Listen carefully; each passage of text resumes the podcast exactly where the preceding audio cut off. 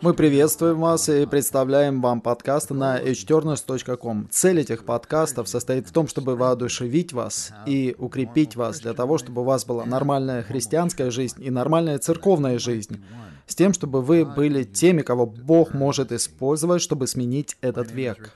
Меня зовут Рикки Акоста, и сегодня мы продолжаем наше общение согласно линии, которую мы называем «Убегать и стремиться». И в сегодняшнем подкасте я хотел бы начать серию общений о том, как быть образцом для верующих. Молодые братья и сестры, вы можете быть образцом для верующих. В первом послании к Тимофею 4:12 Павел говорит: «Пусть никто не презирает твоей юности. Напротив, будь образцом для верующих в слове, в поведении, в любви, в вере, в чистоте». В 15 и 16 стихе он далее говорит: «Делай все это, будь в этом, чтобы твое преуспевание было явным для всех. Смотри за собой и за своим учительством. Пребывай во всем этом, ибо, исполняя это, ты и себя спасешь, и тех, кто слушает тебя». Молодые братья и сестры, если вы являетесь образцом, вы можете влиять на других положительным образом. Наше продвижение вперед с Господом, наше преуспевание может повлиять на других. В то время, когда Павел писал первое послание к фессалоникийцам, верующие в Фессалониках были очень молодыми в Господе.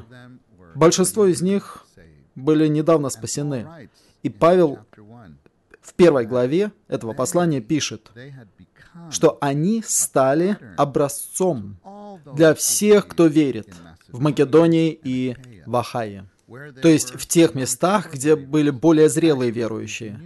Но фактически вот эти молодые, новые верующие, благодаря своему продвижению вперед с Господом, стали образцом для более зрелых верующих в других церквях. Дорогие молодые святые, это возможно. Молодым людям быть образцами для всех святых, для верующих, и даже вдохновением для пожилых святых. В 110-м псалме говорится, что посвящение юноши подобно росе из чрева рассвета. Это подразумевает, что это что-то очень освежающее для самого Господа. Посвящение молодых людей — это своего рода освежение для Господа. И это также большое освежение для всех святых в церкви. В книге «Органический союз во взаимоотношении Бога и человека» брат Уитнес Ли говорит в 4 главе, что даже тот, кто в своем физическом возрасте еще подросток, может быть зрелым верующим в Христе. Я видел нескольких таких молодых людей. Это воодушевляет, не так ли? Что даже во время подросткового возраста вы можете быть зрелыми верующими. Будучи подростками, вы можете стремиться за Господом и в этом быть образцом для всех святых. И это не что-то чрезмерное. Считать, что подросток или молодой святой, которому чуть более 20 лет, могут быть такими образцами для всех верующих. В серии подкастов о великих решениях, которые тоже можно найти на сайте ageturners.ru, я настоятельно рекомендую их вам. Мы приводили примеры некоторых братьев и сестер на протяжении столетий, которых Господь приобрел в их молодом возрасте, и они стали такими образцами, и их свидетельство до сих пор воодушевляет нас.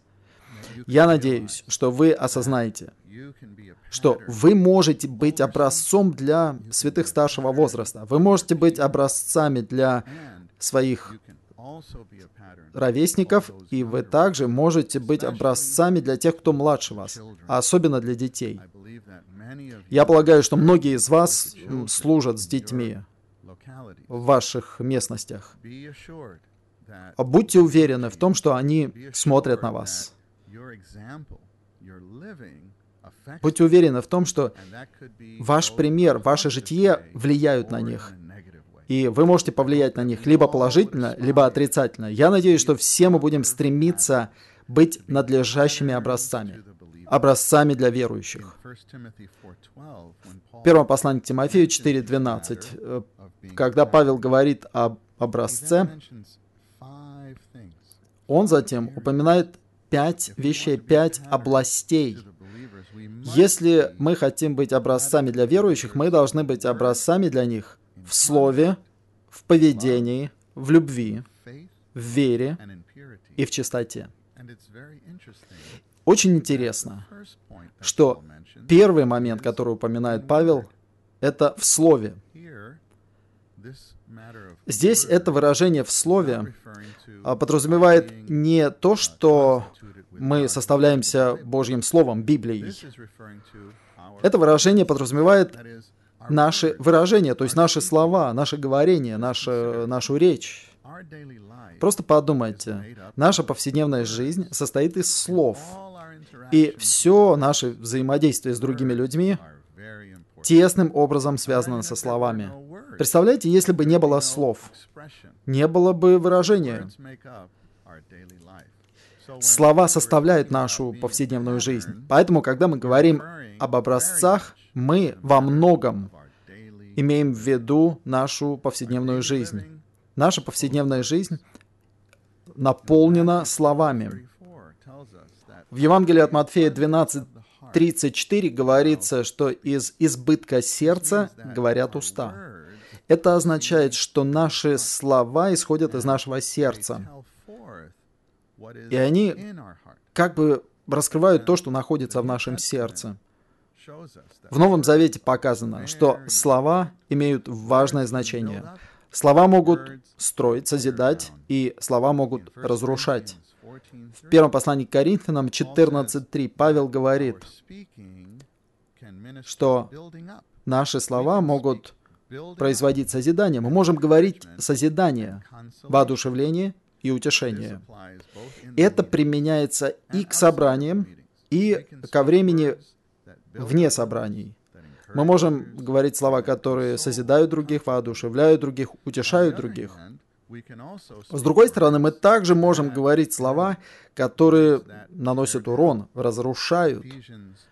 В послании к Ефесянам 4:29 говорится: «Никакое гнилое слово пусть не исходит из ваших уст, а только доброе для созидания, согласно нужде, чтобы оно давало благодать тем, кто слушает». 30 стих. «И не огорчайте Святого Духа Божьего». О, дорогие молодые святые, какие слова исходили из наших уст? Не на собраниях, в нашей повседневной жизни, когда мы с нашими друзьями, с нашей семьей, с более молодыми братьями и сестрами. Какие слова исходили из наших уст? Это слова, которые созидали других? Или, вполне возможно, это были какие-то гнилые слова. Вот это слово «гнилое» буквально означает вредное, оскорбительное, негодное слово. Вполне возможно, что наши слова отравляли определенные ситуации в отношениях с нашими родными братьями и сестрами, с нашей семьей, с нашими папой и мамой, с нашими друзьями в школе. Нам нужно заботиться о своих словах. Чтобы быть надлежащим образцом для верующих, мы должны быть образцом в слове и в своих выражениях. Мы хотим говорить слова, которые дают благодать другим, которые преподносят им жизнь, жизненное снабжение. На самом деле, в Новом Завете очень много говорится о словах, которые мы говорим, или о нашей речи. Один очень выразительный отрывок находится в Евангелии Иоанна 8:44. Здесь сказано: «Вы от вашего отца, дьявола, и хотите исполнять желания вашего отца». Он был человекоубийцей от начала и не стоит в истине, потому что нет истины в нем. Когда он говорит ложь, то говорит из своего собственного, ибо он лжец и отец ее. Дорогие святые, вы понимаете, когда мы говорим ложь, мы фактически выражаем своего отца дьявола, потому что наш отец, дьявол, является источником любой лжи. Ложь — это на самом деле не мелочь.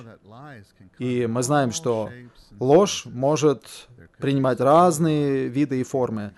Бывает мелкая ложь, бывает белая ложь, как мы говорим, бывает ложь, когда мы говорим частичную истину. Нам нужно избегать этих вещей, нам нужно исповедовать эти вещи, если они вышли из наших уст.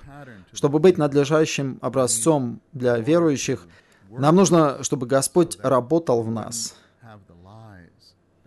и чтобы благодаря этому мы не лгали и не выражали сатанинскую природу. Примечательно то, что когда речь идет о победителях в Библии, о 144 тысячах, которые стоят на горе Сионе, в 14 главе Откровения, там отмечен один конкретный аспект в 5 стихе, где говорится: «И в их устах не было найдено лжи». Чтобы быть победителями, мы должны побеждать в этой области. Тогда мы сможем быть надлежащими образцами для верующих. Пусть Господь очистит нас от любой лжи, которая исходила из наших уст. Пусть Он работает в нас, чтобы у нас было такое выражение, в котором нет никакого оттенка и никакого загрязнения сатанинской природы. О, братья и сестры, наши слова крайне важны. И это касается не только лжи. Есть также сплетни, и об этом также говорится в Новом Завете. В первом послании к Тимофею 5:13.